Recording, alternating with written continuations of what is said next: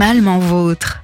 Animalement vôtre, Vincent Coupry. Bonjour et bienvenue dans cette nouvelle saison d'Animalement Vôtre sur Sun. Pour commencer l'année, je vais parler des relations sociales. La crise que nous avons traversée ces dernières années a modifié considérablement notre relation à l'autre. Il a été démontré que les visios à distance, aussi utiles soient-elles, ne remplacent pas les vrais contacts humains et que le maintien des liens sociaux est essentiel malgré la distanciation physique. Les relations sociales sont un besoin fondamental pour l'être humain. Dès la naissance, c'est le lien social avec la mère qui assure la survie et tout au long de la vie, ce lien social et affectif va permettre le développement cognitif. C'est encore lui qui va façonner notre personnalité par la qualité des relations avec notre famille, nos proches, par l'éducation que nous recevons dans la vie privée comme au sein de l'école. Par la suite, nos amis, nos collègues de travail vont nous permettre d'évoluer par un ensemble d'expériences positives ou négatives, de partager nos émotions. Nos relations sociales se combinent avec l'environnement dans lequel nous évoluons pour forger ce que nous sommes et influer sur ce que nous deviendrons. Ce n'est pas la quantité d'amis, mais la qualité de nos relations sociales qui nous gardent en bonne santé physique et mentale. Les bonnes relations participent à notre équilibre alors que la solitude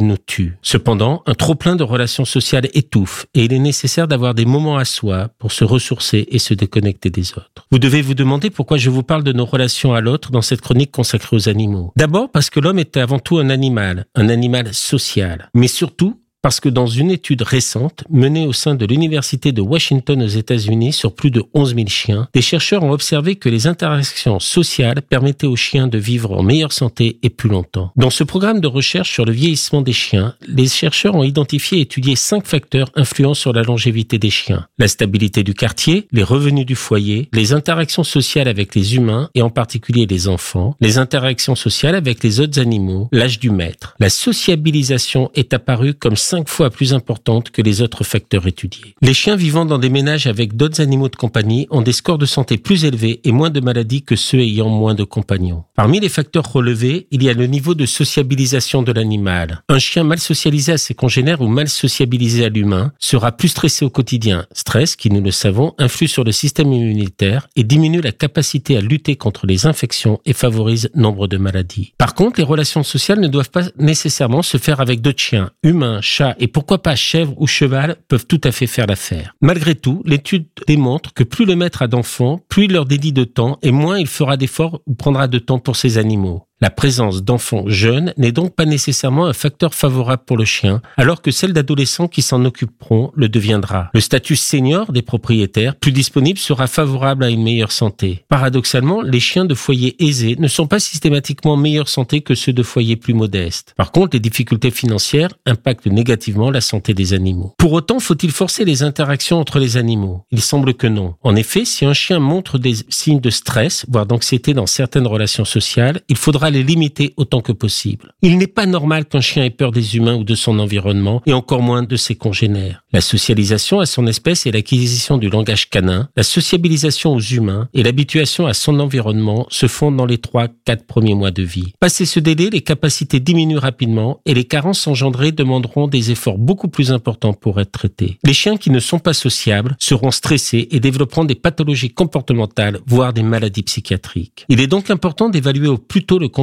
du chiot de prendre le temps de lui permettre un bon développement et surtout de faire prendre en charge rapidement toute difficulté, toute réticence, tout stress du chiot dans ses relations sociales ou dans l'exploration de son environnement. Comme pour l'humain qui a parfois besoin de solitude pour se ressourcer, de se déconnecter aux autres, le chien a besoin de pouvoir s'isoler, d'avoir un endroit à lui où il sait que personne ne viendra le déranger. La création de ce lieu de tranquillité fait partie systématiquement de mes prescriptions, s'il n'existe pas déjà, lors des consultations de comportement. Il s'agira le plus souvent du panier ou de la niche du chien, mais la consigne sera ferme. Il est interdit d'entrer en contact avec le chien lorsqu'il est chez lui. Si l'on veut interagir, alors on l'appelle pour le faire venir et il a le droit de refuser. Ainsi se conclut cette première chronique de cette nouvelle année. N'hésitez pas à me transmettre via la station des sujets que vous voudriez me voir aborder et je vous dis à très bientôt dans Animalement Votre sur Sun.